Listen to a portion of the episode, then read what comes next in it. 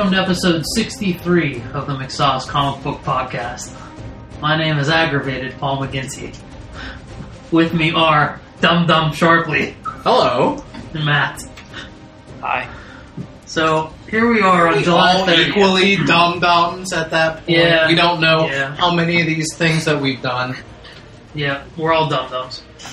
63, June 30th, inside McSauce Studios.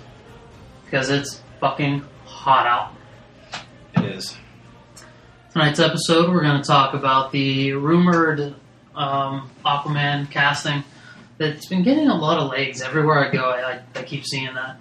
And we're going to discuss each of us has picked a character that we feel needs rebooted in the comic books. And we're going to talk about who needs rebooted and how we would go about rebooting them. But before we talk about that, let's keep some house with Ian Sharpley. We've kept this house 63 times now. I've told you 63 times. Actually, I guess it's 62 for me because I missed that one episode. To go to mcsauce.com, check out the strips, reviews, podcast Wednesday. Go to the Facebook page, like the Facebook page. Go to Stitcher. You can stream the shows on Stitcher. It holds up to about the five of the latest episodes. So you can go there and get caught up on all the new stuff. Go to iTunes, rate us, review us, and give us five shining bright stars. And um, tonight, I'm going to hand over the controls to our typical housekeeping and have little little image Matt here talk a little bit about something that's near and dear to his heart. Ordinarily, we like to talk about the Oaks Theater and what films they have playing for the summer moonlit matinee film series. I feel Um, like we should be playing sad Hulk music. maybe we will. But uh, tonight, we're not going to do that. Or ever again. Because as of this past Saturday, the Oaks has sadly closed its doors. They're focused now more on, I guess, live shows, performances. I, I think they're thinking more along the lines of plays because they do have a stage. Sounds like a terrible idea. Um, I think ownership is clearly out of their minds.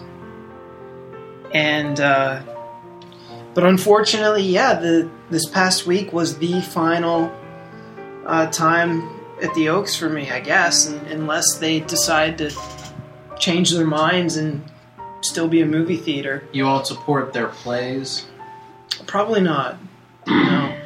And, you know, to be honest with you, I'm not sure I would support them even if they did reopen their doors because of the the low class way that ownership handled this debacle, which they have yet to actually tell their customers.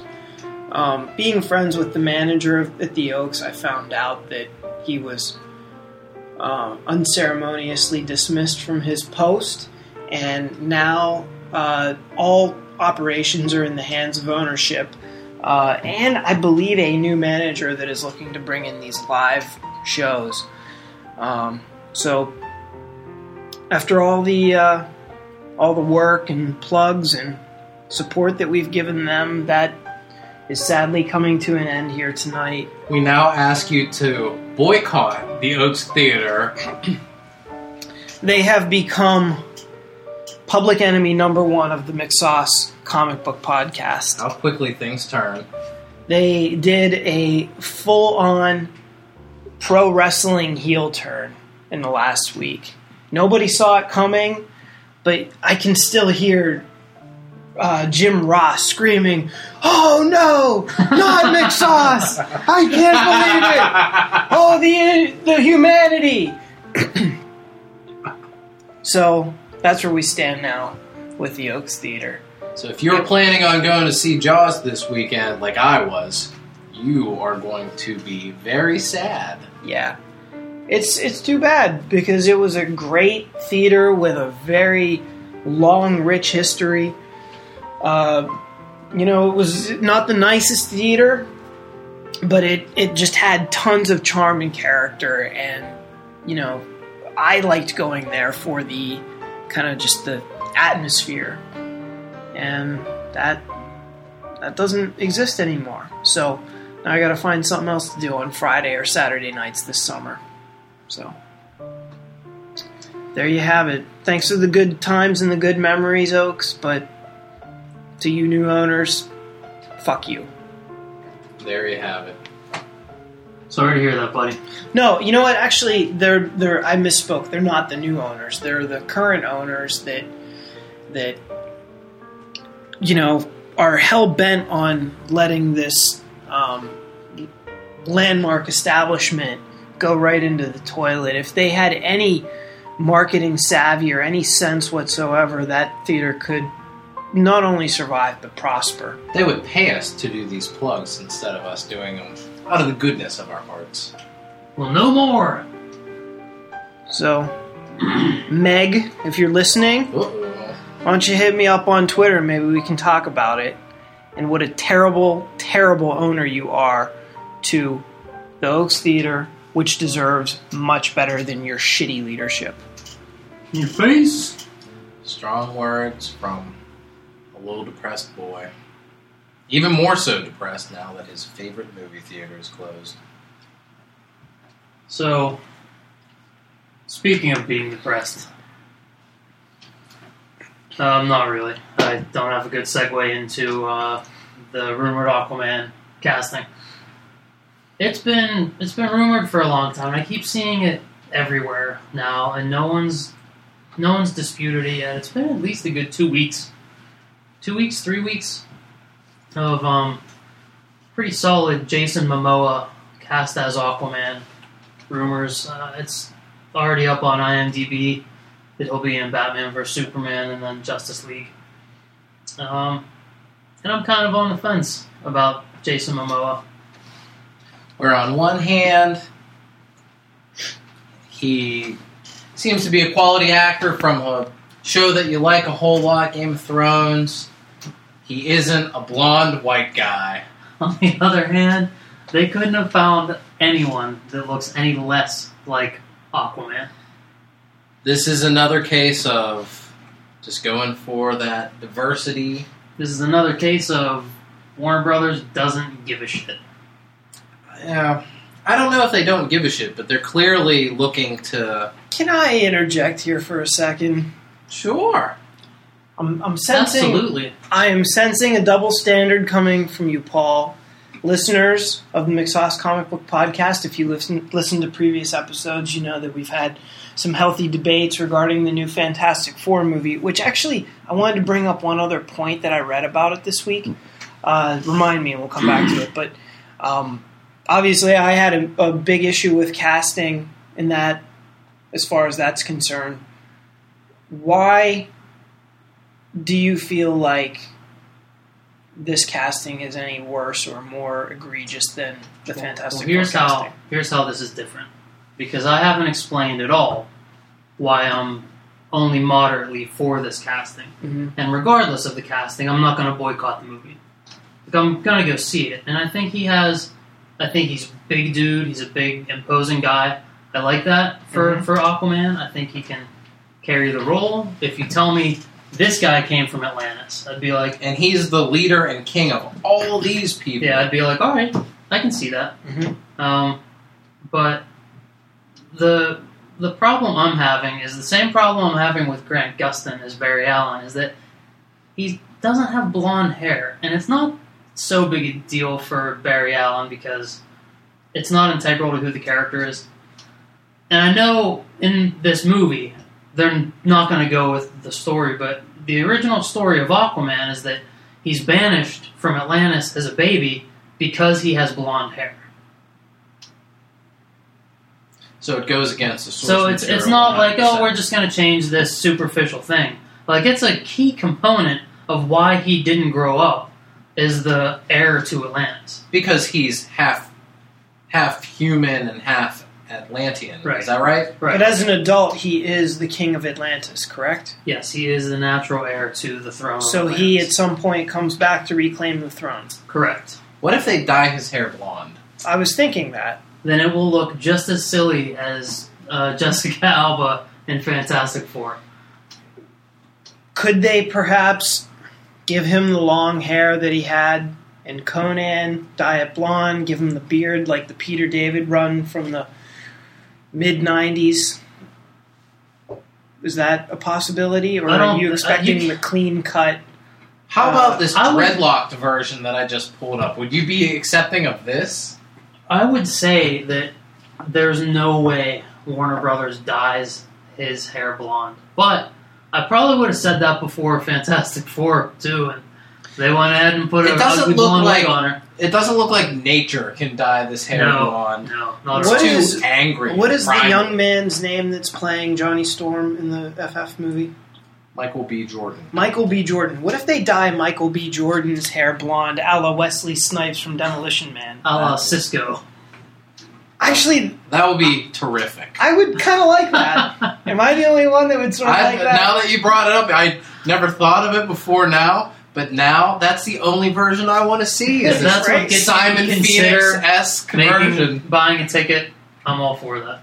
Although, coming back to the FF, the point that I wanted to bring up, or the rumor that I had heard this week, um, I heard that they're going to do that in a found footage style. I heard Like that as did well. It seems like that's a mistake. Well, I read I A read the mistake as far as reporting that, or a mistake No, to no, do no. that? As a mistake to do that. I think that the report is probably. I read correct. the statement from the Fox head or, or whoever, and she doesn't say it's going to be a found footage movie. She says it's going to have that type of feel because that's what Josh Trank is successful maybe at. elements of. I don't think that means it's going to be a found footage movie. I think it's just going to look kind of not amateur, amateur, but amateur, Yeah. not amateur. Um, but I think it's gonna, I think it's going to be a little rough around the edges. Now, Josh Trank was the the second uh, Star Wars director that was chosen for these spin-off movies. Are they going to do the second Star Wars spin-off in found footage style? Yes, because that's what he's good at. Yeah, that just seems like I, instinctually I want to say there's no validity to this. It's going to be a straight up regular movie. Uh, I don't know what they're talking about. It's going to be it's going to be a straight up what? movie. It's not going to have Regular like movie, yeah, like like a just regular standard. movie, not found footage. Maybe you'll have a little bit of handheld stuff going on, but that's it. Yeah, I I, I can't imagine Anything them- else? They roll the dice. I mean, they're already rolling the dice with the casting a little bit. I can't imagine they're just going to turn the whole franchise upside down and do found footage, found footage style. Yeah, it just seems something like a- Like a terrible, terrible move, and I, I refuse to believe that they're that dumb. Yeah. um, though I enjoyed Jason Momoa in Game of Thrones, he didn't really have a whole lot to do. Like, I don't think his acting prowess was really on display. Did he he ever kind of do? did a lot of grunting and. did he ever grunting. do anything besides marry Lisa Bonet, which I just found out right now?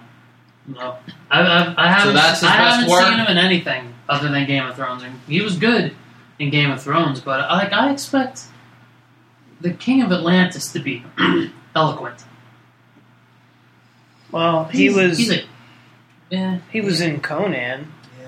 and he was pretty damn good. He was a thousand times better than Schwarzenegger in, as Conan. That's a bold statement. I've s- meaning I've seen neither one of these movies. You've so never no seen idea. the original Conan the Barbarian? No. Um, yeah, Jason Momoa has the right look. Maybe slightly more ethnic, but no less so than you know a blonde-haired, blue-eyed Austrian. Uh, who Cimmerian. really knows what a Cimmerian looks like? Well, anybody that's read the books. The Cimmerian has very dark hair, straight hair, although Momoa had kind of wave to it. But he conditions. he conditions, he uses Pert Plus. If that's even still around, I don't know. Well, it was around in It the was around Cimmerian back then. Yeah.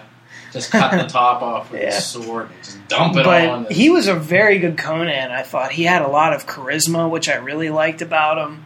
Um, you know, he was not as huge as Schwarzenegger, which is kind of what Conan is. Conan is a, like a, I mean, he's a big guy, but at the same time, he's still a fighter. He's not just this big lumbering bodybuilder type. And I felt like Momoa just fit him perfectly. So I don't I don't want that for my King of the Seven Seas. I'd say that the it, the Atlanteans will probably be more warlike than they are in the comic books if they go with this style of Aquaman. You know, Like, They're more warlike. primal.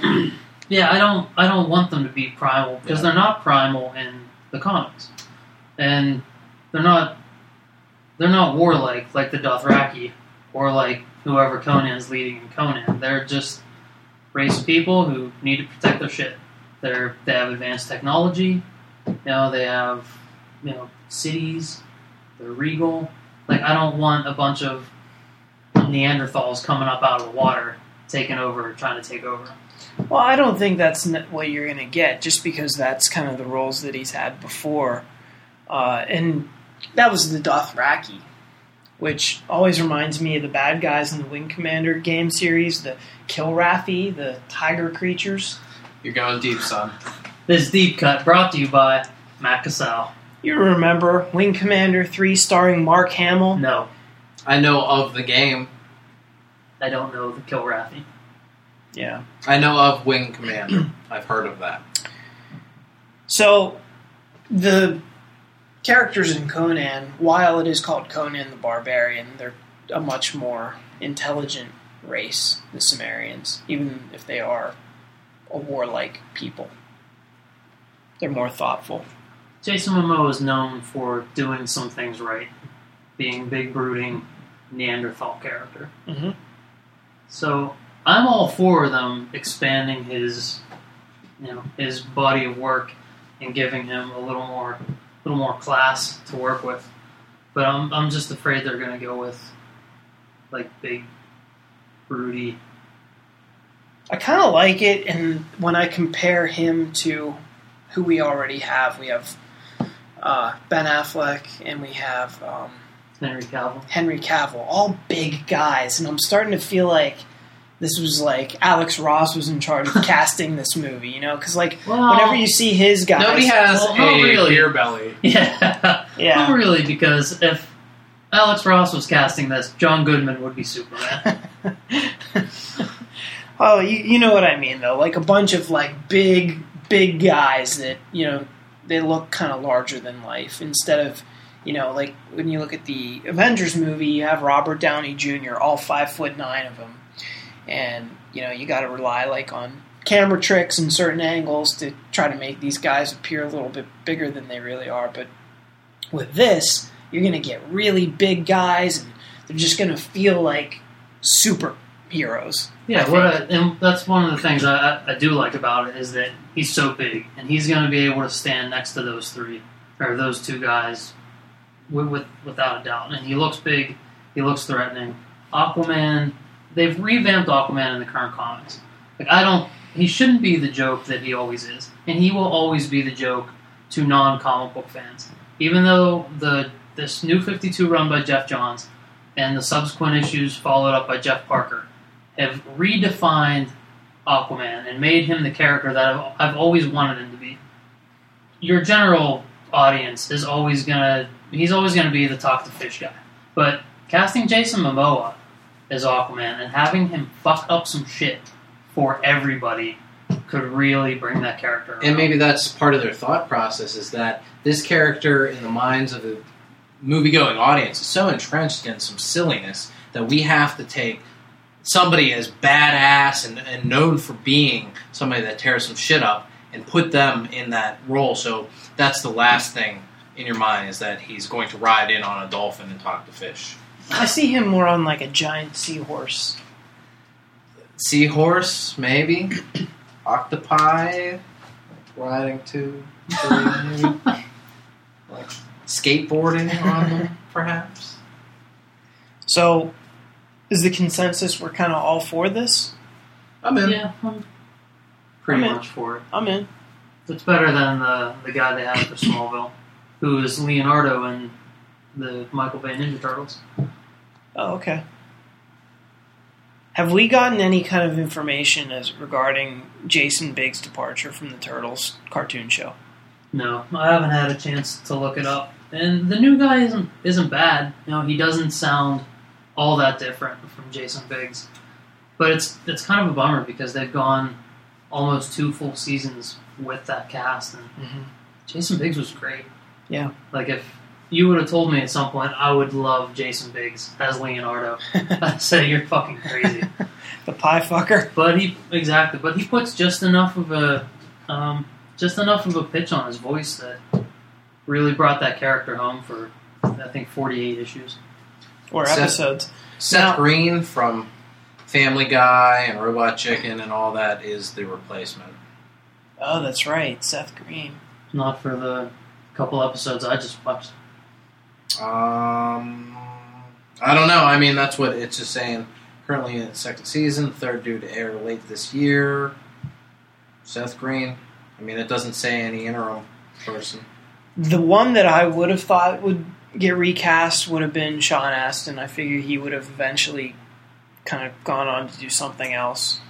Kind of got bored with it, but because he's probably the biggest name out of the four, I would Yeah. think. Mm. And I guess Jason Biggs. I mean, they say that he's he's pursuing other projects, and we wish him the best. I mean, he is in Orange is the New, Black. He got a little bit more of a starring role in the second season, so I mean, maybe that has something. Yeah, something. maybe. Scheduling conflicts. Dominic Catrambone has been Leonardo for the Ah. last four episodes. Who's so maybe that for guy? season three, Okay. Seth Green will pick it up. Okay. I'm having a hard time That's really picturing strange. Seth Green doing a Leonardo voice. Well, that's what I would have thought about Jason Biggs too. So maybe maybe we'll wait and see what he sounds like.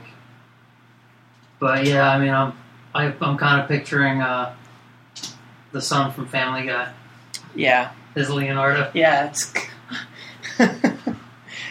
It's it's really a strange move to do it in the middle of the season, though. It's very odd departure. So yeah, I mean, I guess we'll see how that goes. Can I can I just say how much I absolutely love Clancy Brown and all of his voiceover work. Everything I've I've heard his beautiful voice in. He was Lex Luthor on the animated series. He's uh, Chris Bradford, Dog Pound, and Rahzar and Ninja Turtles, and his voice is amazing. Yeah. And much like Kevin Conroy's Batman, every time I read Lex Luthor in a comic, I hear Clancy Brown. That's all I want to hear. As Lex Downtown Luthor. Nancy Brown. hmm Do you have anything else to add about Aquaman or the Ninja Turtles? Not really. Uh, I, am curious, though, who else is going to be crammed into this Batman versus Superman movie. Um, you know, when when we first found out that Batman was going to be in the next Superman movie, we figured anything from a co-headlining role to a cameo. And I think that now it, it seems pretty clear that it's going to be kind of a co-headlining kind of thing, with more cameo type appearances from Aquaman, Wonder Woman, and who else? I don't know. Green Lantern, Did they probably. say they said Cyborg? Cyborg is in Batman v Superman. Didn't they cast somebody as Cyborg? Yeah, they I did. I expect that to be a really tiny cameo. Yeah, Jason Momoa is six four, ben Affleck That's a big dude. also six four. Henry Cavill six one. Superman's the little the guy. little guy. They're gonna have to get him some platform boots. Is there any way that this movie lives up to the hype? I mean, the hype is just totally insane. I don't think there's hype for this yet. I think there's a cautious excitement. Yeah, Yeah. yeah, like agree. there's I think there was hype around X Men. There was hype around Avengers. I don't think there's there's hype around Star Wars. I don't think there's don't so think there's much hype around this. Why? Explain that. Why don't you think there's hype around Batman versus Superman? V. Uh, because I well the I think the comic fans know what Warner Brothers and DC are capable of on the big screen, which Yeah. is a dice roll of what you're going to get. Yeah. I think if this was a Marvel property, there would be a, a lot of a lot of hype. There's a lot of news, there's a lot of speculation, and a lot of talk about it. But I don't think that necessarily means hype. News, speculation, and talk don't mean Right, but hype. no, because I mean we talk and speculate about a lot of things, but that doesn't mean we're psyched up for them. yeah. We're not psyched up for this. I'm not psyched up for this. I'm cautiously optimistic about it. Okay. Are you Matt? Are you psyched up for this? More than you are. Yeah. But if I'm like a, let's say my excitement is a six, would you give yourself a seven? Because I don't think any of us are tens for this. No, movie. I mean, and I think I'm a six as well, but I think that still, it's a while away. They're still casting people. News is still filtering out. I think that the excitement will build as it generally does. Um, Yeah, we need to see more. And until just recently, when they announced the title, and then kind of the. And again, this is still rumored outside of the title of this movie, but the the DC slate over the next four years. Once that kind of was put out there, and and the the picture started to become clearer, we started to get a better idea of maybe what this movie is going to be. You know, with the you know the rumored confirmation that there's going to be a Superman two or a Man of Steel two, we could kind of take this as some kind of like pre Justice League movie. I, I don't even know what this is going to be. I still don't, but I'm clearer on what it's going to be than I was when we were like, "What is this? Like, is this Man of Steel two? That this is going to be so strange. Why are they putting Wonder Woman in it?" Now it kind of makes sense in that it's this almost like prepper for DC to just explode in different directions. This is like the Big Bang for the DC cinematic U. And now that that's coming into focus, I'm getting more excited about it. You know, my hype is building for it. So, um, you know, we've seen Batman. He looks cool. Superman, we already know he looks great. Now we got to see what Wonder Woman and and Aquaman are going to look like. Who else are they going to announce? I would put money on it that Flash and Green Lantern are going to be in here at some point as well. you think so? You, you don't think that they'd hold him back for the Justice League proper movie in a couple years? I think that they would hold those back. There's so many people in this movie already. I know Warner Brothers screw some shit up, but I don't think that they would just cram everything into this one movie. They might. you wouldn't think so. They might. I wouldn't think in so. a- I could be wrong. As strictly a cameo, just to kind of let you know that they're out there, It maybe, just seems like so much, but or or But like maybe said, at least a wrong. mention. I don't know. Who I I don't know. It's still very very murky at this point, even if it is becoming slightly clearer as we go. I agree. Vincent D'Onofrio's birthday today, according to IMDb. well, happy birthday to to the upcoming Kingpin, Vincent D'Onofrio. How old is he? He is 55 years old today. Too old to play the Kingpin. Fuck this. Really? No, I'm just kidding. So why don't we move on into the characters and or franchises we want to see rebooted because we hate the current state of them. Hate is such a strong word. Um, I don't think it's I don't think it's too much of a strong word. We're very passionate fans of comic books.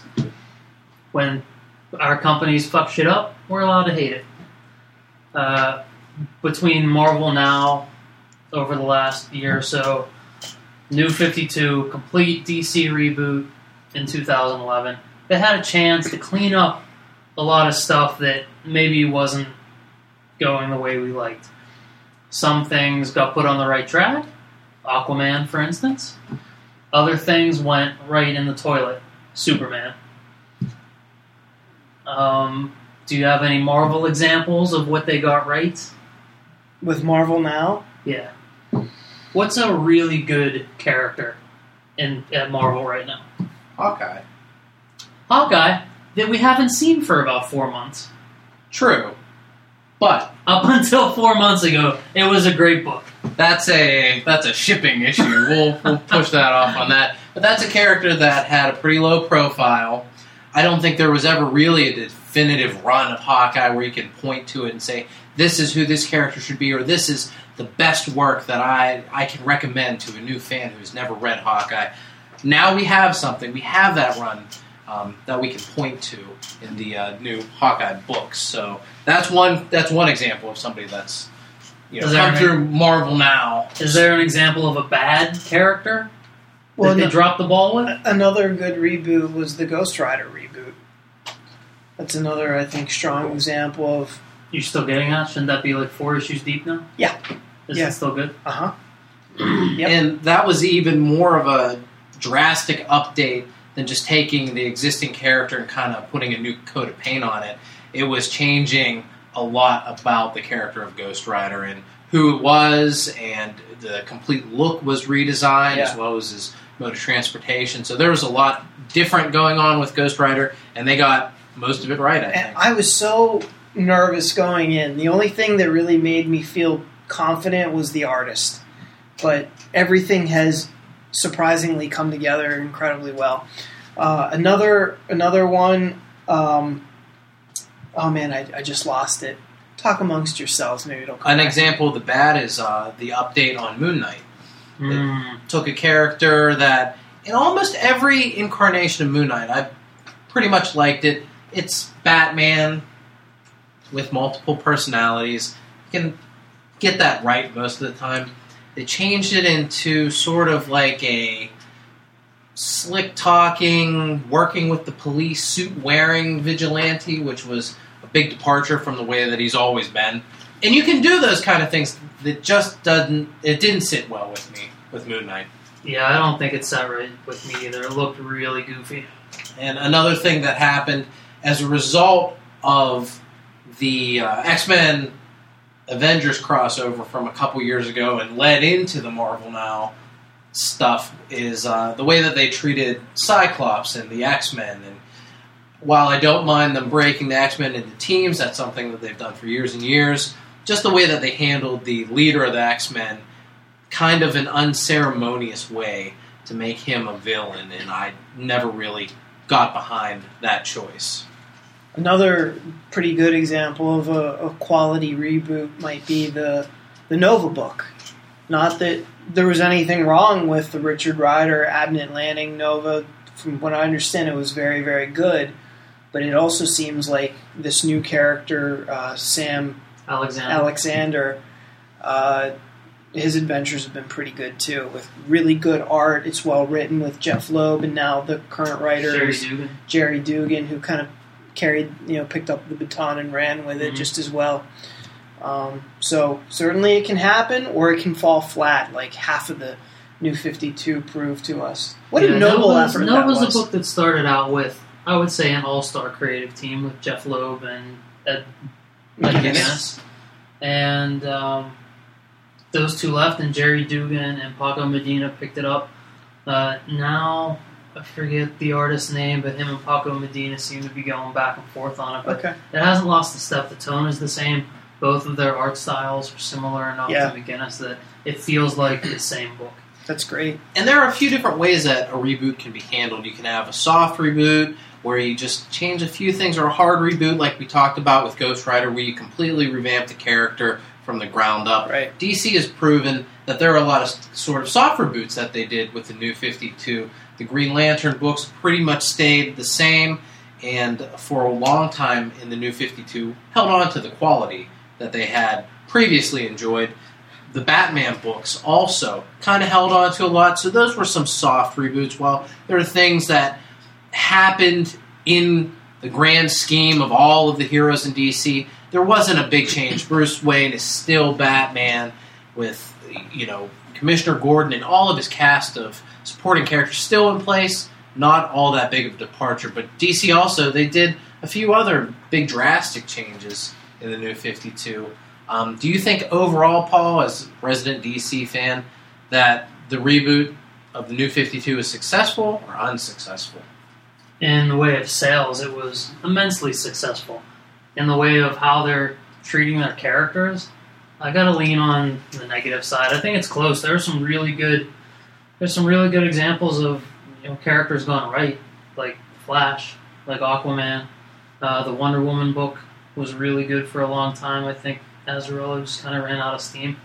Um, But he had a lot of good things to put as a foundation. yeah, Swamp Thing Jeff Lemire's Justice League Dark, some really good stuff. But then there were Constantine. That's uh, bad.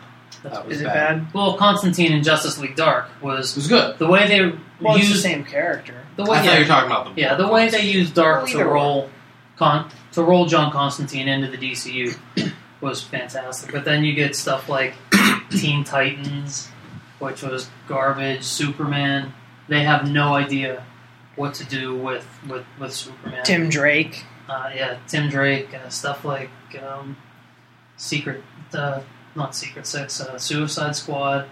Um, the all the the current take on Harley Quinn, just really It's like a lot of shoehorning stuff. Harley Quinn into a lot of different books and scenarios where I think she's much better as a supporting character. Correct. The, the the way they handled Martian Manhunter was really bad. I feel like uh, Jeff Lemire on Justice League United is kind of trying to right some of the wrongs now. I think at this point, three years after the new Fifty Two, you see Geoff Johns take over Superman. Um, the way Jeff Jeff Lemire is handling Martian Manhunter, there are some course corrections happening. Teen Titans got canceled. That's going to debut a year one volume by Jeff Lemire later this year and there's also going to be a new Teen Titans ongoing. So I think they're going to try to put some things back together. But they tried to put Superman back together like three times now since 2011, and nothing's taken. And I think it all starts with that goddamn garbage suit that he wears. Now, um, is Superman one of your characters that you would fix? Because I know He- that you have is. long thought about trying to repair Superman's tarnished image. Yeah, Superman is a character that I would absolutely fix. Um, I read Geoff Johns and John Romita Jr.'s Superman number 32, and I wasn't impressed. Granted, first arc, a lot of setup, introducing things. You know, they've got a whole arc to pull me in, turn the ship around. But I feel we've seen this story before, and neither of you have read it yet. Matt, I think you said you read about half of it. Um, but I feel like everyone who's gotten on Superman, including Scott Snyder's underwhelming Superman Unchained, has done this type of story where you know Superman has to fight some analog of himself, either be it a different alien that's been on Earth forever or some alternate universe Superman. Super, like I said before we started recording, Superman has a, a full well of characters to pick and choose from. You don't need to create new ones. Like, stop creating new fucking characters. Maybe that's Just the problem. They're just throwing them Just into because this you're on a well. book doesn't mean you need to create a new fucking character for your run. That's exactly what Straczynski did as soon as he came on Spider-Man. He created Yeah, but it was kind of Ezekiel and Morlun. it was a little successful though. Like he did it. He he also put fan favorites like Doctor Octopus was in a, a couple of issues there. Not initially, though. When that, It was in the second or third trade. I mean, like yeah, that wouldn't be initially then.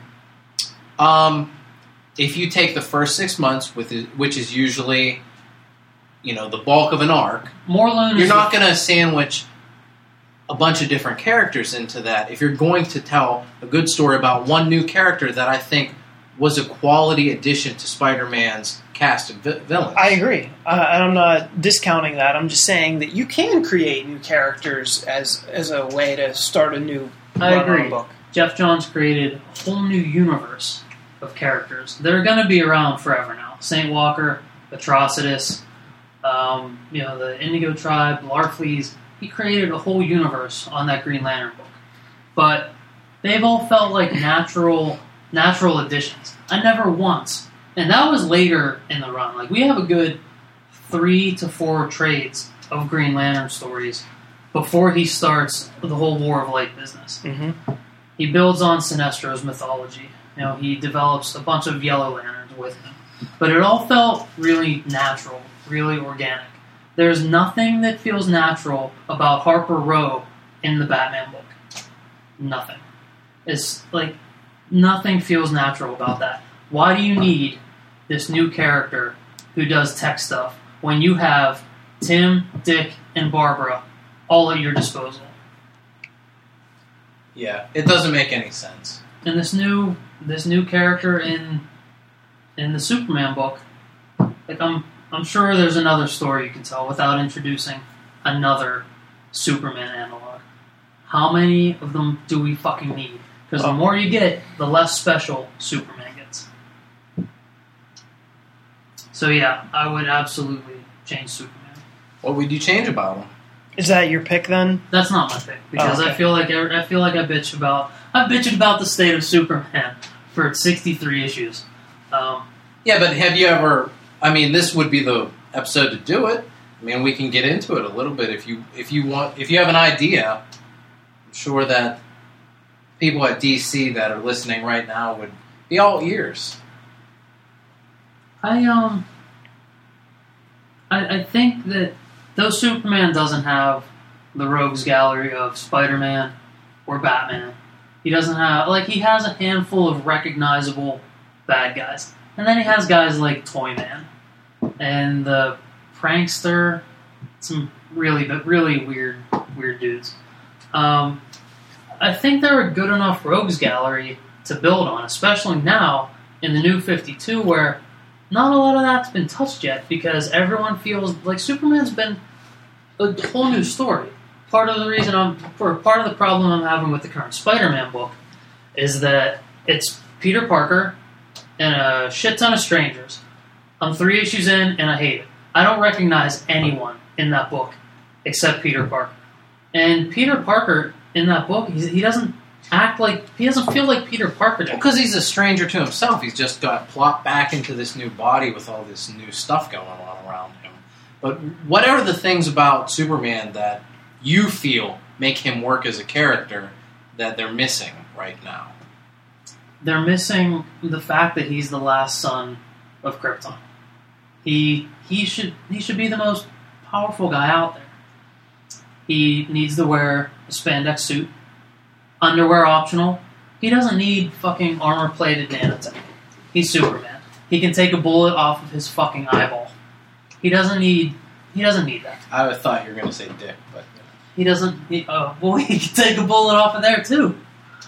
He doesn't need. He doesn't need that big fancy suit. You know what? Go the extra step. Have him change in the fucking elevator shaft. Have him change in the stairwell.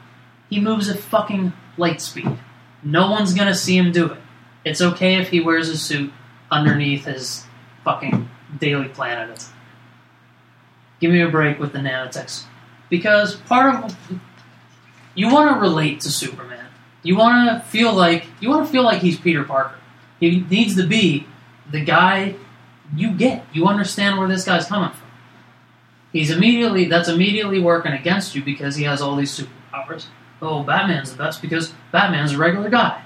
Yeah, but you're not a millionaire and you're not in peak physical condition. So why the fuck do you relate to Batman? Because every so often they still have Batman do human things. Batman still goes home exhausted. He still wakes up the next morning, beat the shit. Alfred has to make him breakfast. He's he still does human things. What they keep introducing in the Superman books is Superman never has to eat. He gets all his nutrition from the sun. Well, That's that's, unrelatable. wow. Like, yeah, well, Superman can't have a beer. Superman's the good guy. Let him ha- show him having a fucking beer. It's okay.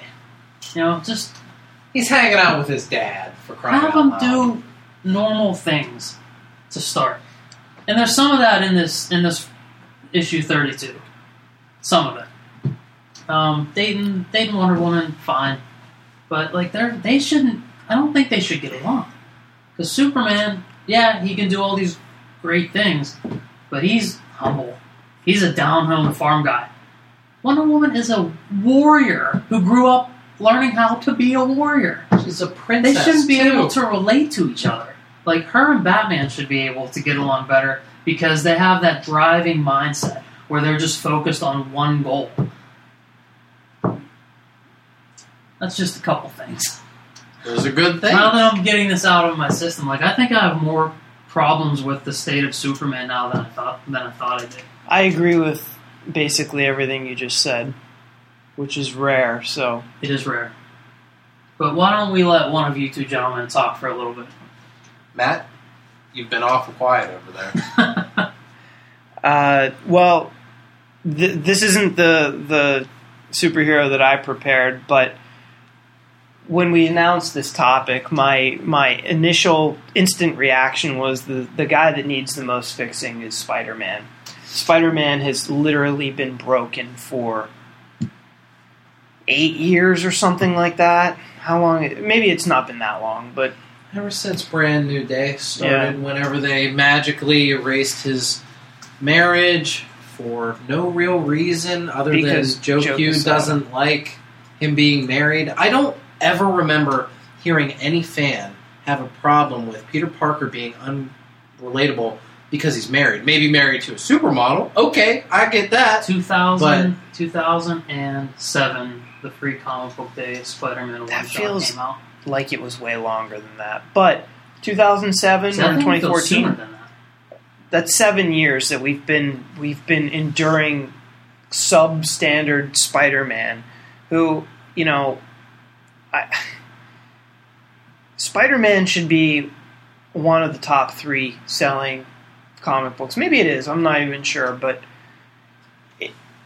he's one of the top three superheroes out there. So you should treat him with just as much respect as you know a Batman or a Superman. Superman's not getting much love either, but Spider-Man has has truly been almost unreadable, I would say, for the most part, for the last seven years. Superior Spider-Man number 27 was the fourth highest selling book February 2014. I guess they are doing something right. Every time I go to the comic book shop, I hear people talk about how they enjoyed the run of Superior Spider Man and how it was a great book. And I've read some of them, and they're enjoyable if it wasn't at the detriment of my favorite hero. Right. If they didn't murder my favorite hero and make him a villain.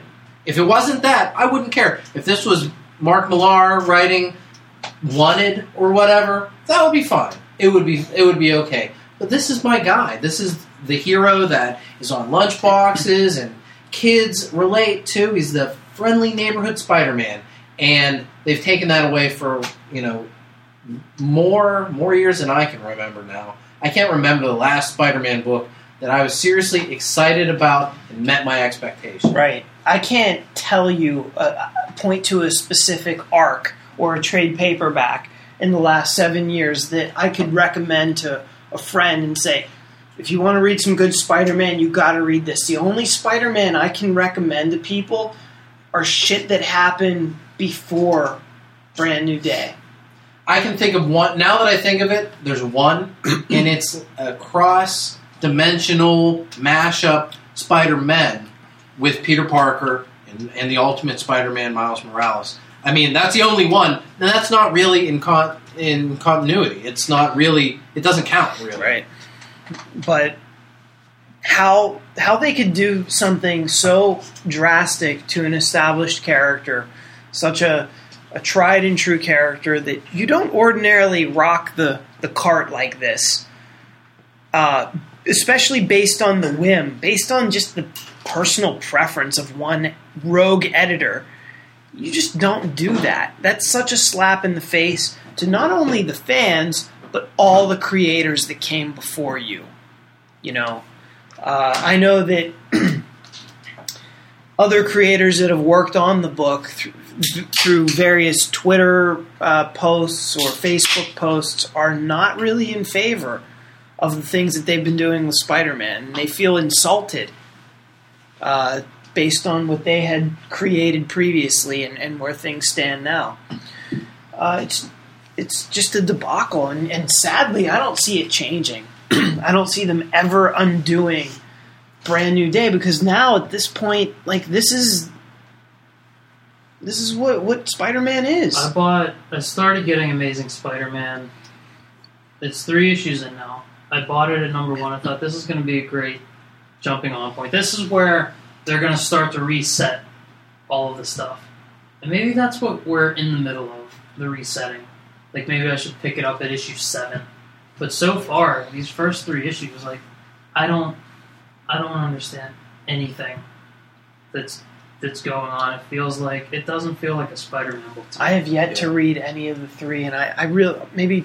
Well, I'm sure this week I will, but um, Ian, have you read them yet? I read issue number one. I was really underwhelmed Uh, and kind of sad because there was hope that we'd get back to a semblance of the Spider-Man universe Yeah. that I know and love. And I, like you guys have been saying, I don't think it's coming. Dan Slott just doesn't feel like the right guy to, to, to kind of steer this ship. I don't. I anything I've ever read from Dan Slott has been either bad or okay. But that's about the best I can say about his his writing, his storytelling. People point to Spider Island as this huge, great epic. I read it. It was dog shit. I'm sorry. It just wasn't, It wasn't very good. good. So, if you could put a, a writer on Spider-Man, who would you put on there? I would put Zeb Wells on Spider Man. Um, he wrote the uh, uh, Avenging Spider-Man. Avenging Spider Man. It was mashup with you took each month, you had Spider Man, put him with another uh, Avengers character, and I I felt like he had a really great handle on who Peter Parker was because you were always playing off Peter Parker's personality against all these other Avengers and, and what kind of interaction they had. And even though it was in the middle of the brand new day stuff and all this weird Spider Man things were happening in that universe that didn't really feel like Spider Man to me, he still felt like Spider Man. The character felt right. It felt true. And The I think he would be the great. he's the perfect guy to put on there. So if I had somebody that I would want on Spider Man, Zeb Wells. I wish they could bring the storylines, you know, down several notches and, and let the book feel like a much more character-driven affair. Because that's one thing Spider-Man has in spades. They have tons of great characters, strong characters.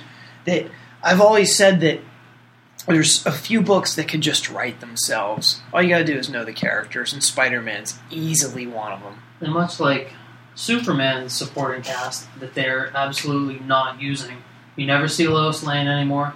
Like Lois and Clark have barely have a passing relationship right now. They're more acquaintances than, than anything else. Jimmy Olsen is he comes from this family with a ton of money and he eschews their money and goes to work for the Bugle and but The you don't see or The the Daily- planet the planet you don't see you see a little more Jimmy, but you never see Lois, um, Perry's in passing. Um, you don't see the villains. And Just- Spider-Man has Spider-Man has with Mary Jane and Harry and even Aunt May, who I think they should kill, but she's still a viable character. She's unkillable. you have those characters, and Jo- you know Jonah. Uh, what's his name? Robertson, the other reporter. Robbie Robertson. Um, you have this big group of characters in Spider-Man, and I open that book, and they don't use any of them. It's like Mary that- Jane's on one panel; she has no dialogue. Uh, Jameson's in it a little bit this last issue. Spider Man's dating that midget girl or something like that. I'm really sure. Cortez or Yeah. something. Um, yeah, I, I mean, I don't. You have the tried and true cast for both of those characters that have lasted for almost a century. And you know what? We're just not going to use them. We're gonna we're gonna fill these books with the main character and all these other filling guys that you don't give a fuck about. Which is why I'm gonna probably gonna drop Batman after Zero Year because it's gonna be well, they have fucking Dick Grayson as a blonde super spy now. That's where that's That's where terrible. that's where Dick Grayson's. Now, wh- who who wrote that? Was that That's terrible. was that um, Kyle Higgins?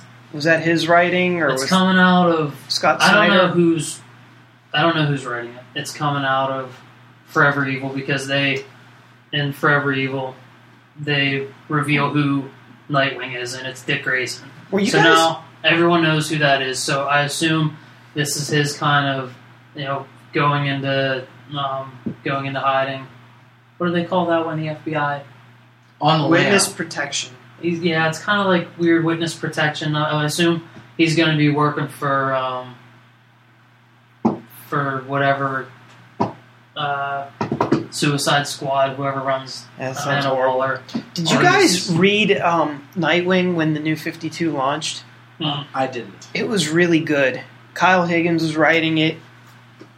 I forget who did the artwork, but it was about basically um, Dick Grayson inherited the the Haley Circus, the circus that he used to be affiliated with when you know he was a acrobat for it when his parents were murdered, and um, as he became the owner, you started to realize there were some dark secrets to the to the circus, this traveling uh, carnival, and it was really good. It kind of after that initial story, I feel like Kyle Higgins didn't really know what he wanted to do. He had a great initial idea, which I feel a lot of writers are guilty of. I know you guys are big Straczynski fans, but I felt like that was one of Straczynski's faults as a writer on Spider-Man was he had this great initial launch story and then didn't quite know what to do after that.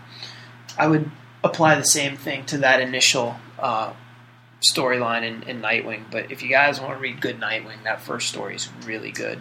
Grayson will be written by the writing team of Tim Seeley and Tom King. I don't know anything about either one of those. I don't gentlemen. either. Here's what here's what burns me. It's going to be drawn by Michael Janin, Oh, really? So Yeah. now you're gonna have to and get it looks. There's a preview in all of DC's books this month, and it looks amazing because that's all Michael Janin does is draw amazing. Well, that blonde hair is art. so just dreamy, amazing. So I was looking at it and I read the preview. It's not it's not bad. And Michael Janin does the art, and I'm at the point where I was like, uh, do I get this just for Michael Janin's work? You got to try the first one and tell us and how I, it is. I can't do it because on principle, this is this is not who Dick Grayson should be. Like I feel like this Yeah. is when they were like, you know what, Steve Rogers isn't going to be Captain America. He's going to hate the United States and go be nomad for a while. I'm like, what the fuck are you doing? Wasn't that Bucky? No, I think he's talking Or about U.S. agent? Yeah, you're he's talking about like the late '80s, early '90s, whenever Steve Rogers did leave being Captain America. The guy who was U.S. agent took over. I don't even know who U.S. He was a agent. black guy, wasn't it? No, it was another white guy. Took over. Steve Rogers became nomad. Only happened for a little while. Might have even been in the '70s, if I'm remembering it correctly. But Okay, that's what he's talking about. He's not talking about gotcha. Steve Rogers Yeah. getting killed and Bucky taking Coming over. out of Zero Year, um, you know, Batman's going to have a lot of changes. Uh, I guess Catwoman is going to be the big boss ruler of Gotham City. Uh, it's going to be Harper Harper Row and Cullen Row, her brother. They're going to be kind of Batman's tech team. Ugh. I guess he's going to be in the Batcave, and Harper Row will be Bluebird out in the field with him. Man, And I'm like, when is somebody going to wake up and realize Batman is so much better as a solitary and this character? is and this is what I'm talking about when I say we don't need to make new characters. I appreciate Anna Maria Cortez in that in that Spider-Man book. Your first repre- representation I've seen of midgets in comics. Yeah, It's cool. I dig it. What about Puck? yeah, yeah, yeah. I, Is he- Puck a midget, Pretty sure. or is he just like really look short? Isn't that what a midget is? But does he qualify for midgetude? I, I, Well, I how, so. what is what is the official height to to be a midget? I don't know. Ian. Do the Google. yeah, I, I feel like there's a, a. I feel like now, more so than in the early 2000s, that less than four feet ten inches? less than four feet ten. Ouch. I, feel like creators now are just making new characters because they want to put They their fit- stamp on They the fit a profile, or they fit a certain race, gender, or handicap. and it's you know you can almost you can get away with it a little bit more in a Green Lantern. There's 7,200 Green Lanterns in the universe. Yeah, it's probably more natural if you're not seeing the same five all the time. But still, that same five has been established over the years. They have definitive characteristics. You know who these people are. They're interesting. You want to see them. You know, I don't want to see the new guy from the Fire Planet.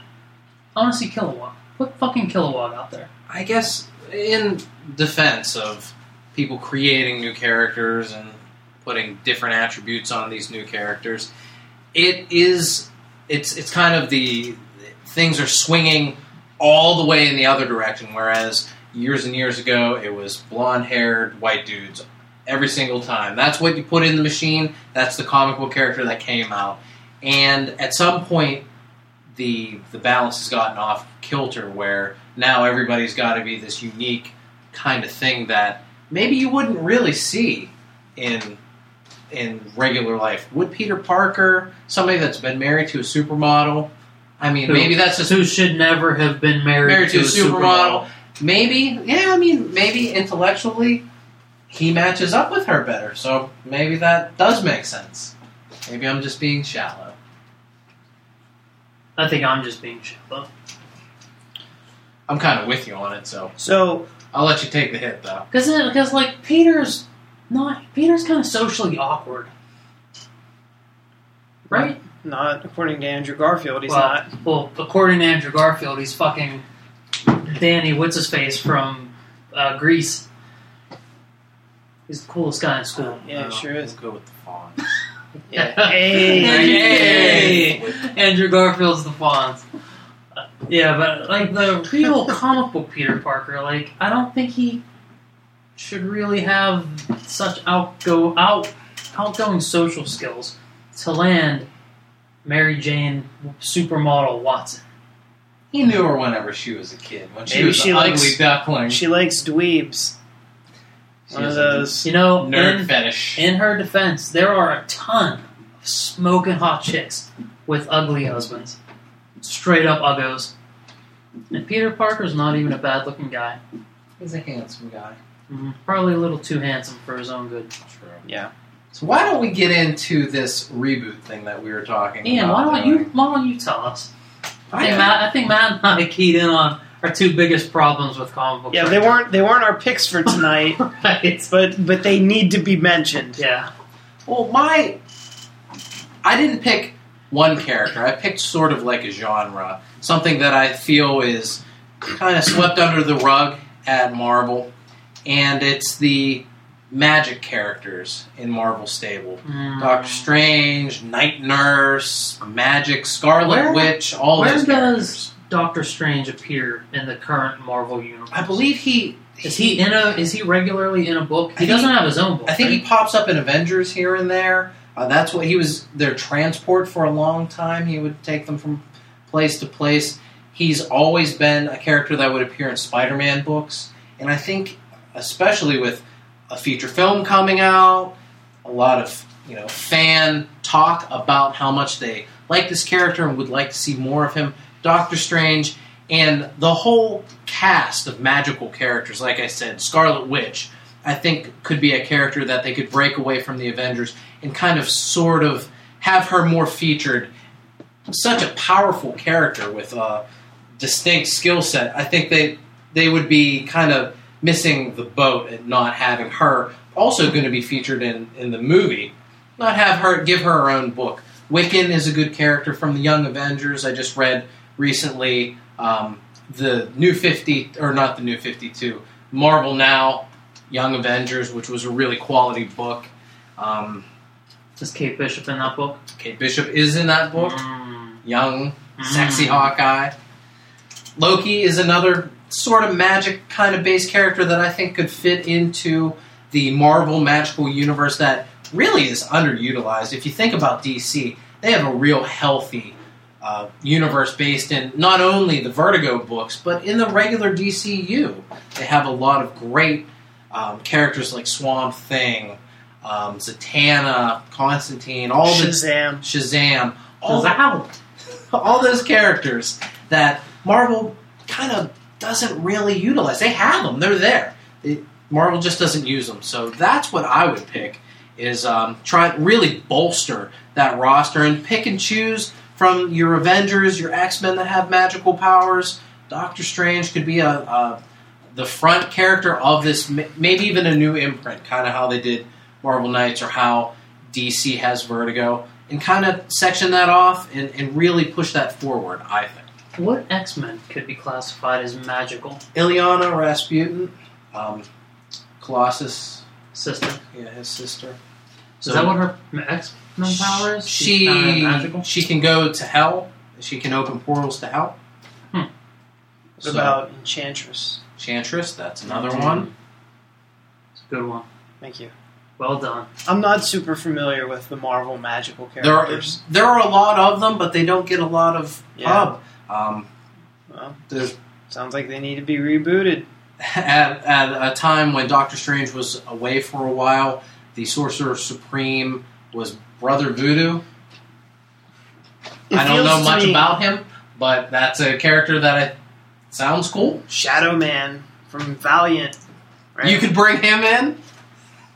Now, uh, it seems to me like like Doctor Strange is kind of like the the flagship title of this magical reboot Yeah. at, at Marvel. I almost said McDonald, McDonald's, but that's not right. Well, my eventual plan, and thank you for mentioning that, is a line of McDonald's Tie-ins. Happy Meal tie-ins.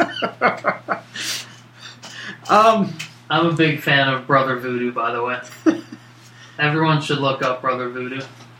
Good Now- name, great look. He Oh, got the yeah. solid, the solid white stripe down yeah. his afro. Uh, the what kind of no shoes? No I mean, like cape. Brother Voodoo don't need no shoes.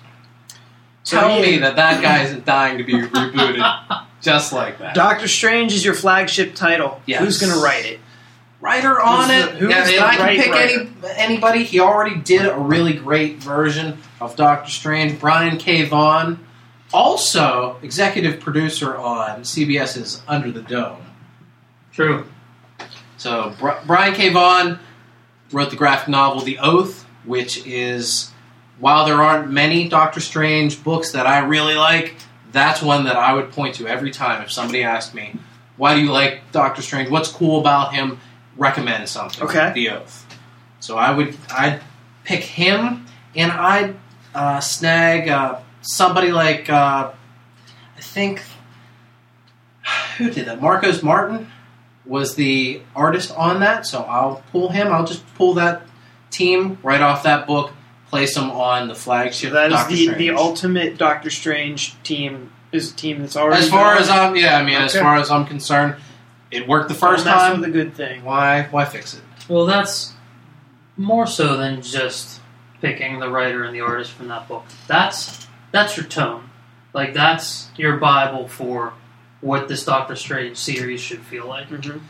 because there's a distinctive. They, they go back and they show Doctor Strange at the height of his, you know, surgical prowess, at the height of his uh, being an egomaniac dickhead, and that I think is the core of it as well. Somebody that was so broken emotionally and such a self-centered jerk to become the protector of this realm and to find the kind of peace and centeredness in, in himself to be able to do that Mhm. and uh, going back and forth because that person's always underneath there and a little bit of that struggle i think would be good to add to the book. you're gonna have to find a writer that's able to channel the way you write Doctor Strange because I feel like a lot of the time when you see him as a guest starring role, he's just wacky sorcerer saying a bunch of goofy stuff, and he's kind of a, kind of aloof, and he, this guy's weird, but he's like a normal guy in the Oath. Like he's doing Doctor Strange type things, but he he isn't unrelatable. And when you break into the magic realms, that opens the gates to going into hell, which Marvel doesn't do a whole lot of. DC is always traveling to Hades and doing that kind of stuff. So I think that Marvel can kind of take a page out of what DC does and kind of inter- intermingle some of those demonic characters. Um, you know, get their own versions of some of that stuff going. Paul, Matt, what comic book character, series, whatever, are you going to relaunch? I would relaunch Superboy. Ah. boy. Because Superboy has been egregiously screwed up in the new 52.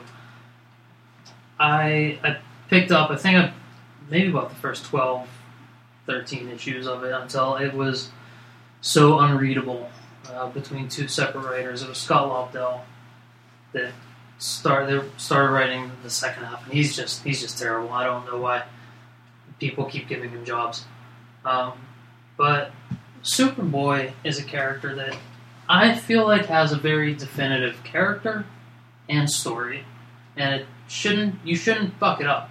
Like it, if something works, just tell a new version of it.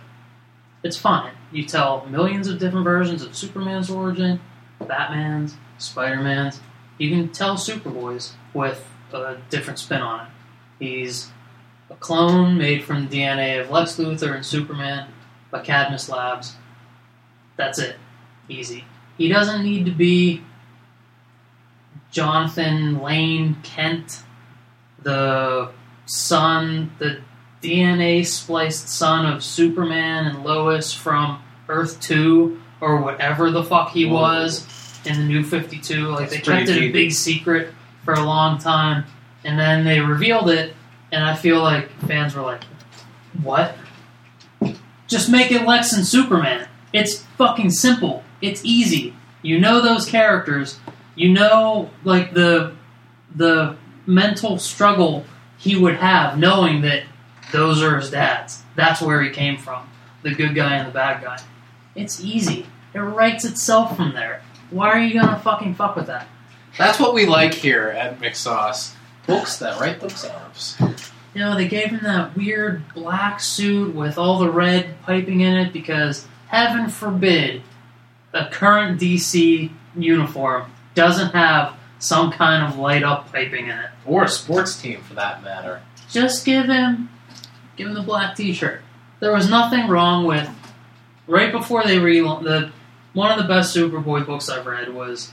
It was a short six issue run. It was written by Geoff Johns, drawn by Francis Manapul, and uh, you know it's after after Superboy goes through a whole bunch of emotional crap with the Titans.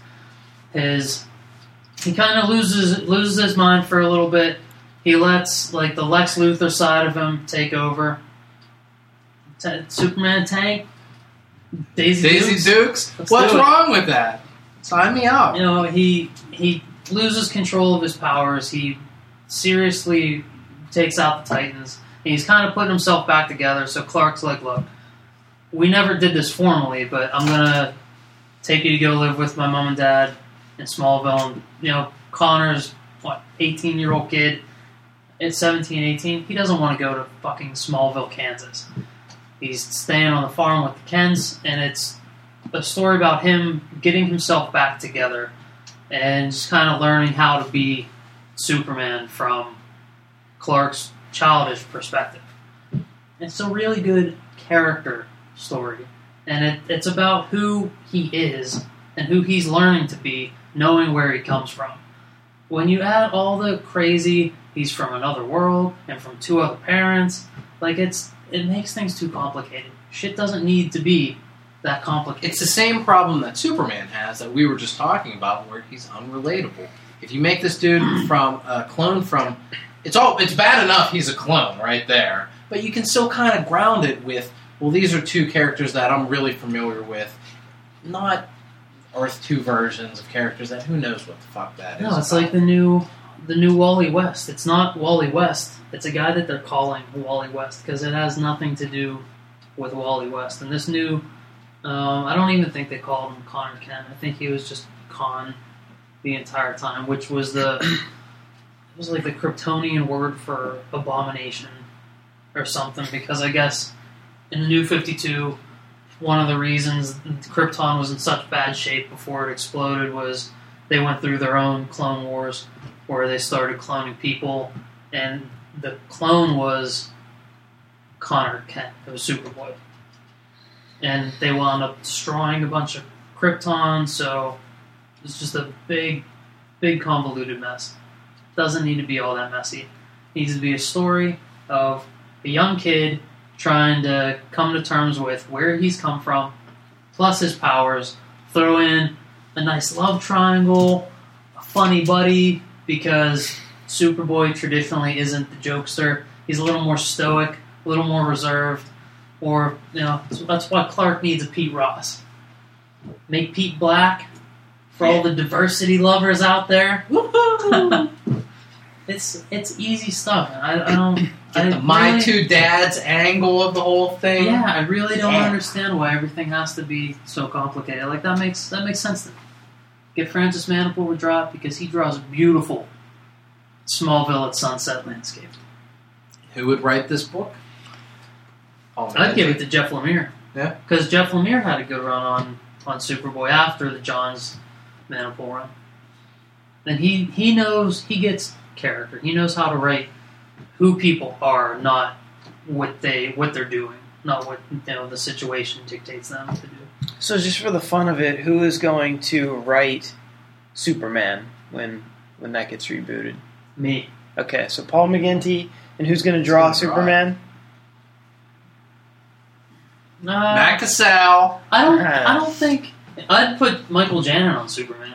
Michael Janin or Aaron Lopresti. What is the problem with these superstar artists and they aren't taking the big money jobs anymore? You don't see the big headliners. I mean, John Romita Jr. is on Superman right now, but more often than not, you don't see it. It's Well, I sort of feel like the the big A list titles are going to sell themselves no matter who is on it, and then Yeah. you can sell a second tier book with A list talent. Maybe that's the mentality, but I believe if you put A list talent on a A list book, the sales are going to be through the roof, and you're going to sell more comic books that or maybe way. the A-list talent nowadays is just like I want to. I want to draw these smaller stories. I want to draw these Maybe. lesser known heroes. Maybe I, I less I don't editorial. I control. will, Maybe. I will tell you Michael Janin and Aaron Lopresti for every book, Be- or, or Greg Capullo, because they're consistent, they're really fucking good, and they don't miss deadlines. Those guys hit every fucking issue. Michael Janin's run on Justice League Dark never missed an issue. And he's that's saying something because he's like a photorealistic kind of artist. His stuff has a really high, high quality. um, Michael Janin's distinct faces are the best in the business. You can just give me eyes, nose, and mouth of whoever he's drawing, and they're easily distinguishable from one another. It's not That's like rare. it. Yeah, and it, it's and Aaron Lopresti's sort of the same way. Not as definitive as What's Michael he work Janin. on? He's on. He's one of the four rotating artists on Futures End now. Okay. But he did a Wonder Woman run with Gail Simone, which was amazing. It was fantastic. And he did um, Sword of Sorcery with Christine Marx before that got unceremoniously canceled early. But both of those guys, I mean, they're real sharp artists, real smooth work. They both get the job done. Put one of those guys on Superman. Quit fucking around with Jim Lee. Quit fucking around with those other quote unquote big name artists just give me something good and consistent. Superman doesn't need to be Geoff Johns and John Romita Jr. It just needs to be good. Yeah, but Jeff or John Romita Jr. is about as good and consistent as you can get. Right, but you, I think you know what I mean. Like it doesn't need you. The draw doesn't need to be. Yeah, yeah, yeah. team. I gotcha. Yeah. The draw should be the story. So if You're it's Jeff Lemire with Michael Janin, fine. If it's Scott Snyder with Yannick Paquette, cool. Yep. Michael Michael Janin's Janin. sexy Zatanna. Yeah. So yeah, I'd, I'd I'd take I'd take Jeff Lemire and uh, Michael Janin to reboot reboot Superboy, Cool. and I'd go back to the jeans and a t-shirt. Matt, tell us other than Spider-Man, who you would reboot. You know, I gave it a lot of thought. Uh, I'm going to mention some of the characters that I feel like could have could have benefited from a reboot. Uh, believe it or not, I am not a, giant fan of Mark Waid's Daredevil. Hmm. I know that most people are. It's just not resonating with me. I wouldn't hate seeing a more traditional take on it, kind of more akin to what went on in um, oh, what was it called? Uh, the Man Without Fear by Frank Miller and John Romita Jr. Uh, I think that that kind of captured the tone of Daredevil to me better than anything else, and I wouldn't mind seeing some kind of return there. Um, but I didn't pick that. Uh, another another title that, or another crop of titles I thought about rebooting would be the Image Comics superhero universe. I was gonna say one of those. I was gonna say that. Well, maybe you know Image Comics is listening, and that's that's two critical voices that think that Image Comics superhero stable needs some rebooting. I mean, you know, you you put a contemporary spin on stuff like Cyberforce, Wildcats. You know, Spawn. I still feel like that that is somewhat kind of like staying current and interesting. It's a far cry from what it used to be. Savage Yeah. Dragon, God help it, as we talked about last week. My thoughts were that love- Spawn has evolved so far from the capes and tights, right. you know, foundation that it was built on. It's something totally. I don't think I would even really recognize Spawn anymore. But I think that you could have a version of Spawn, you know, return to that that universe, that interconnected universe that they started off with. Give me some Shadowhawk. Exactly. That was kind of part of the fun. It was a small stable of characters with an interconnected universe that. I know that a lot of these reboots sometimes will be like, "This is a totally self-contained comic book. You, you will not have to get the other ones, so that way, like, you, you're not missing out on the story in this one." And um, I don't mind it when it's a small group that all kind of weaves together, especially if you know it was so exciting back in the day. It was fun to get all of those books.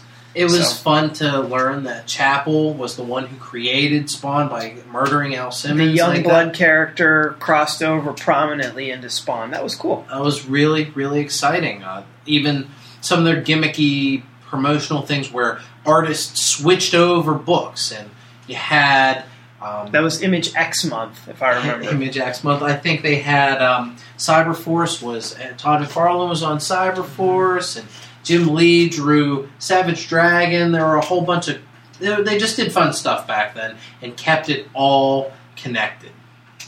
Yep. So didn't they? Weren't they all writing the shared universe book that just kind of died? Yeah, it was called United. Image United. They got about two issues in. I think they did a zero, a one, and a two, and it died. Robert Kirkman was the writer, I believe, and all the original artists that were still with Image, uh, which I think was everyone really, except for Jim Lee. Um, you know, even Rob Liefeld, McFarlane, everybody contributed. And the Um, gimmick to that was that each character on every panel that they appeared in was drawn by their creator. Right. So right there, you have a massive problem with the logistics of getting all those pages drawn. And those guys they- aren't the most prompt guys. They get not only were they not known for their promptness, they were known for their tardiness and, and missing deadlines. Now, granted, as you get older, you think maybe they're a little more responsible to the medium, but uh, obviously somewhere along the way there was some kind of failure to get everything to come together. And I, you know, and I would think also, given today's you know advancements with technology as far as being able to send files and things like that, that this thing would be drawn differently than taking an 11 by 17 piece of Bristol board and drawing on it and then shipping it across the country for another artist to work on. I follow a lot of those guys on Twitter and Facebook, and I see all of them have the tools to just send a nice, Tablet. you know, send a nice Photoshop file over to the next guy Yeah. and put his character in. So Yeah. I don't know what the big deal was. Yeah, but didn't happen. But that also was not my pick for a reboot. This is what we call a tease. I'm, I'm going to get to it right now. So uh, I decided not to go the superhero route. Um, as we have mentioned, one of our one of our key phrases on the McSauce Let me podcast key up is my deep cut music. one of my one of our key phrases here is world building. Um, and I thought that there is a lack of uh, quality um, sword and sorcery style comic books out there. You know, you have some cool stuff like that in movies between like Lord of the Rings, you got the Game of Thrones. and after that, what do you have? Not a Reign lot. on CW. Yeah, yeah, that. Um, Okay. All right. You know, I'd like to go back to to one of the originals, which would be um, Conan. I think Conan could use a, a quality reboot. Didn't Conan get rebooted not too long ago? Yeah. Uh, yeah, it did. Um, but I think it, it relied really heavily on the original um, Howard storylines and everything. Uh, who wrote that? Was it? Was that Mark Waid? That might have been Mark Waid as well, with uh, Cary Nord doing the artwork. Now, I didn't think it was all that great. I remember they wrote it, or whenever it was coming out, uh, whoever the writer was said something like it was going to be kind of like the ultimate version of Conan, like referencing like Ultimate Spider-Man. And I just never quite. He's going to be in high school. Yeah, right. He's Conan. It's his first day of junior high. uh, and I think part of my problem with it was they relied kind of heavily on the readers sort of knowing who Conan is, not really starting him from scratch and really building that world from the ground up and, and introducing the reader to this this land. You know, the the land is called Hy- Hyboria, and in it, you know, you have all these different races of people and monsters, and I just never felt like they did a very good job of creating this incredible world. Um, Well, this February, Brian Wood's Conan run ends at issue 25. So that must be the reboot that we were thinking of this coming February, this past February. okay. 25 issues done. So Brian Wood wrote it for twenty five issues. I heard good things. I'm a big about Brian it. Wood fan. Wow. Well, m- But my it's time he's done, and now it's time for the Casal reboot. well, this isn't the Casal reboot. Uh-oh. Actually, I'm going to tap J.K. Rowling's to write Conan. Wait, who? J.K. Rowling's. Rowling singular. Rowling? Yeah, Oh well, I put Rowling's. Wrote it wrong. It's her. It's Oh. her sister. Um. So, J.K. That's what we- we're gonna just Just, kidding. call, just kidding. so, uh, she's going to write Conan. And the reason why I feel like she's a good writer So is to be in middle school. I think that she's going to bring a fresh and unique take on the character. And one of the things that she did really well with the Harry Potter series was she she created believable, likable characters. No, I mean obviously she did great world building and created this incredible world um, with ties to the real world. But here she's going to have to go off and sort of do like a complete like magical kind of world. But and after that first novel, after Harry Potter, she's going to need the work. Did not do well. That did not do well. yeah, it did. I don't think so. Yeah, it was like the number three or four selling book that year, wasn't No, it? I, I think it sold because of the name, but it was not a good book.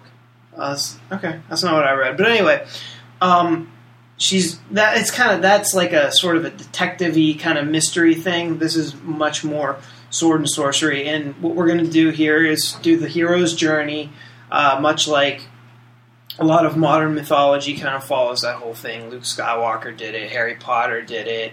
Um, and Conan's going to do it. You know, this is not your Arnold Schwarzenegger Conan. This is a uh, a younger Conan, but a um, a more relatable Conan. Um, he's going to go through that entire like Joseph Campbell hero's journey kind of thing, and um, so also I want him to be more likable than he is traditionally. But what happens once the hero's journey is over? It Are can you going to lose interest in the book then? no. This is a a finite series. Let's say Let's say series, 12 issues? No, no, maybe like 60, 60 issues. You know, like like Preacher Oh, was, Gotcha. something like that. Um, you know, you can have three, you know, distinct arcs. You know, you're kind of like the beginning, and then the middle act, and then obviously the finale. Um, you know, the I would be very comfortable with giving this almost like a film-like quality. Um, Of course you would.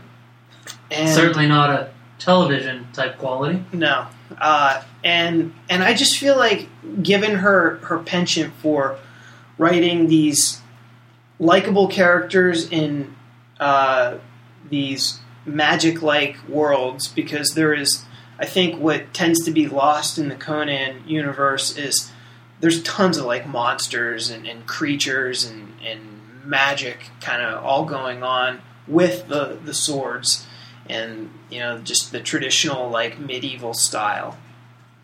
Um, and I think she can kind of bring that all together in an effective way, in a relatable way.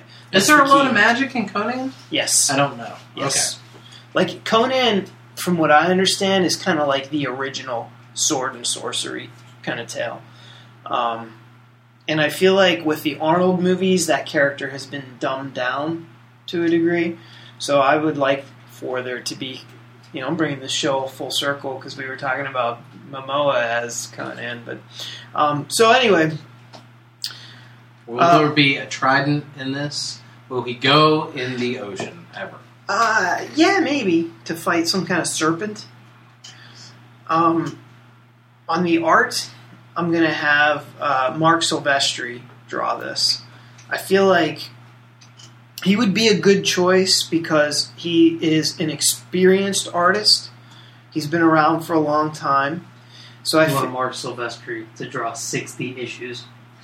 Yeah, this this will be a maxi series that stretches out twenty years. in, in my in my fantasy world here, he's already started it, and he's He's completed 58 the first, issues. yeah. in. So all he has to do is finish two issues in the next five years. Which is still a big It's question pushing mark. it. So Silvestri, Marc Silvestri for this? yeah, and the reason why I went with Silvestri is because there's a roughness to his pencils, but at the same time there's a polish to them, and I feel like he would kind of get that like gritty barbarian esque kind of quality while still being able to like clearly define these um, different monsters or uh, you know different different worlds, lands, like um, influences. I know that you know in Conan, like I think the Cimmerians, the the race that Conan is, were influenced by like the Celts, and I know there's a lot of like ancient Eastern influences throughout. And I just sort of feel like somebody as experienced as Silvestri could kind of handle something like that. Um, and you know, he has experience drawing monsters and things like that in the darkness. Even his recent run on the Hulk, uh, I just I feel like he would be the the right choice. I would want somebody um, with the colorist to have a little bit more of like a brighter palette than what you might expect in a Conan book. I know that like instinctually I would think like a lot of earth tones, but I want something a little more vibrant, um, like on top of Silvestri's pencils, because usually he's his stuff is a bit colorless. So I'd like to see that kind of hybrid to the art. Sylvester can do the hard and soft.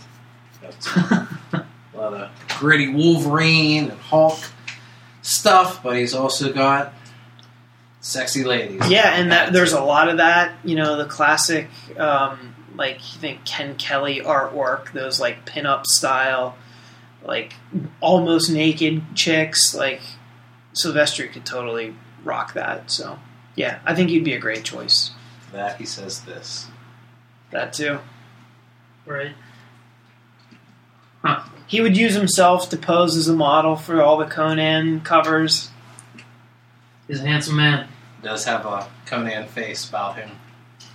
Good one guy. Good jaw on that guy.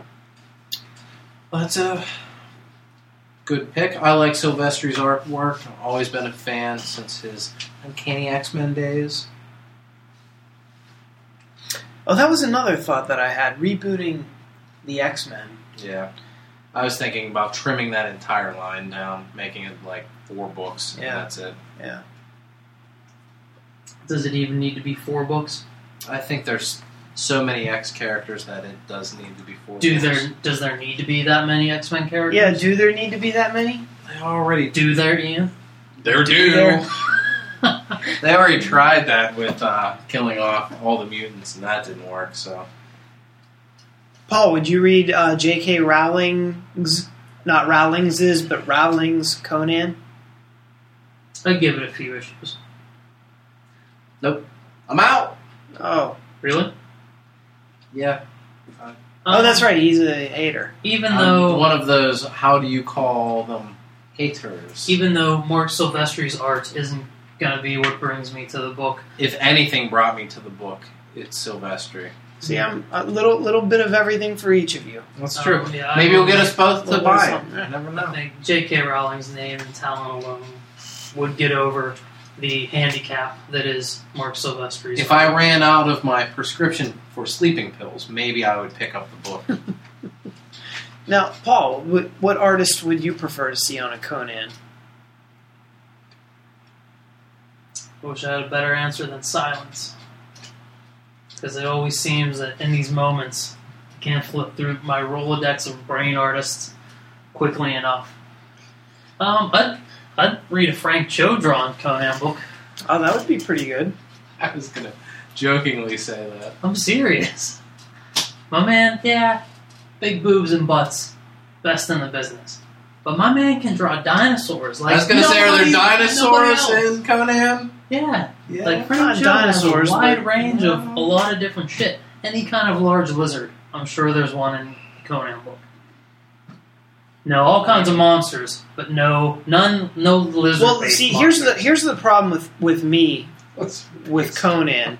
I don't really like outside of Conan. I don't really know the cast. Yeah. What I want J.K. Rowling to do is come in and create a cast that we give a shit about, and I think she can do that. You know, because you have the, a great main character. Now you just have to support that character with like great additional characters. Like I know that there's he has allies in the different movies and everything, but I'm not exactly sure if those are characters created strictly for the movie or if those were original. Um, what was his name? James Howard creations. Robert E. Howard. Robert E. Howard. Where did I get James from? I don't know. I would I would read a Conan book written and drawn by Mike Mignola, and that would be like the six issue six issue arc. Mm-hmm. I don't think Mike Mignola is going to put in sixty issues, but I think he could tell a pretty good pretty good Conan story. That's an interesting pick. I would never have thought that. Um, who? It's an artist that followed him up on once he stopped drawing Hellboy. The other guy picked up picked up from him, and I think he may even be a better artist for Conan than Mike Mignola because he's a little more detailed. Mhm. Like you know, Mignola really brings you know he really brings things back to a lot of basic shapes, but the second guy puts in a little bit more detail that might uh, give that Conan book a little more depth. So talk amongst yourselves while I look up that guy's name. Well, I think that um, that that would be a pretty cool character to to give uh, a new kind of a new treatment to it. You know, appeal to fans other than just the core Conan fans. You know, like the eight of them that went to that reboot movie. Did you go see it? I did, Yeah. and I liked it. I think it's better than the Arnold one. Yeah. Well, certainly the sequels, but I think it was better than the or well, the one sequel. It was better than Conan the Barbarian, the 1982 version. Uh, like I said, I think Momoa was infinitely better as Conan than um, than Arnold was, which is kind of sad because from what I understand, they're re kind of they're undoing the reboot that Momoa did, and they're going back to the Arnold versions. And he's it's going to be called like Co- the King? Legend of Conan or Conan the King or something Yeah. like that, where he's playing a much much older, you know, saggy looking. That doesn't Conan. seem like anything that anybody wanted. No. Conan is meant to be a young dude tearing some shit up.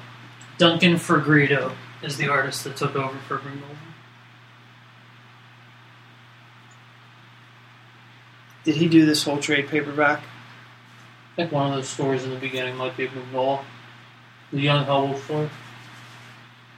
May as well just be Mignola. It's so similar. Very similar. But similar like Dimly and Marc Silvestri. There are subtleties.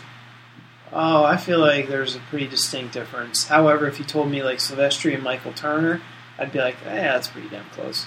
Although I always felt like Silvestri was I think that's a technically, call. I felt like Silvestri was technically better than Michael Turner.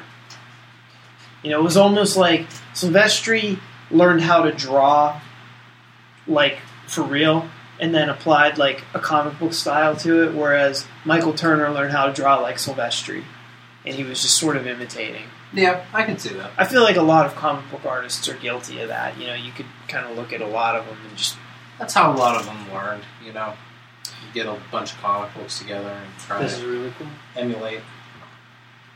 That is pretty creepy. Uh, Marc Silvestri. Uh, picture of Nightcrawler appearing in some smoke. One color jobby. Nice work.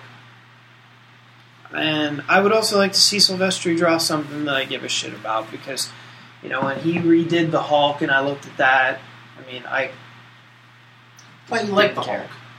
I do, but I, I didn't like what was going on. That was another one that I thought about rebooting, actually. Um, especially given what Mark Waid did when, when they relaunched the Hulk uh, about a year ago with Marvel Now, and they gave him the armor pants. Because, like Paul said earlier, Superman doesn't need nanotech armor when he can take a bullet to the eye without it bothering him. Or the him. nuts. Or the nuts. Bounces right off. Same with Hulk. He doesn't need armor pants. He just doesn't need purple armor Hulk pants. doesn't even need any pants at all. Pantsless. Hulk could take a bullet off the nuts too. Yeah, probably. His nuts would crush the bullet. Yeah. Right between those nuts. Like, does he have control of his nuts? Like, where he can Spread them and spread clamp them, yeah, and then clamp them. Yes, that's what one of the handy side effects to gamma radiation is. I'm willing Total to, nut control. I'm willing to bet Bruce Wayne has that kind of body control. He does too. He could probably do push-ups with his nuts. Trained for years in Tibet Yeah. on nut Are crushing. they are they called nut ups? he can pop each ball like a specs. Oh, Bruce. The ladies love it. Why do you think he gets so many girls? Nut ups. Yeah. Gets them every time. Do either of you have anything else to add tonight?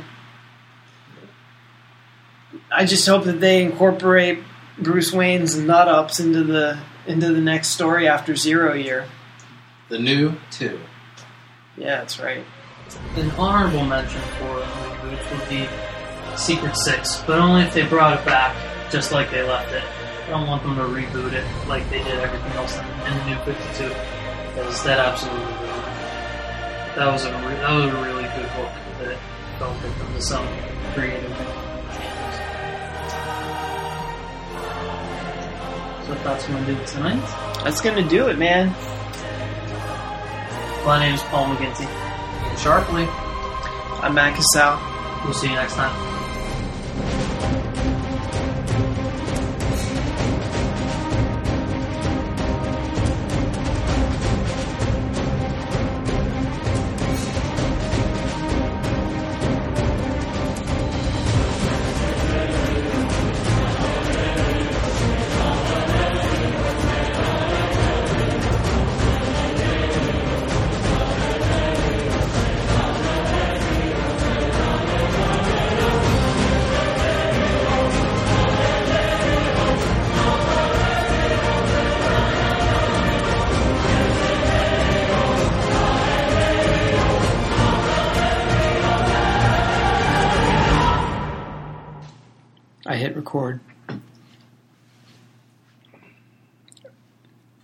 Need you to count me in.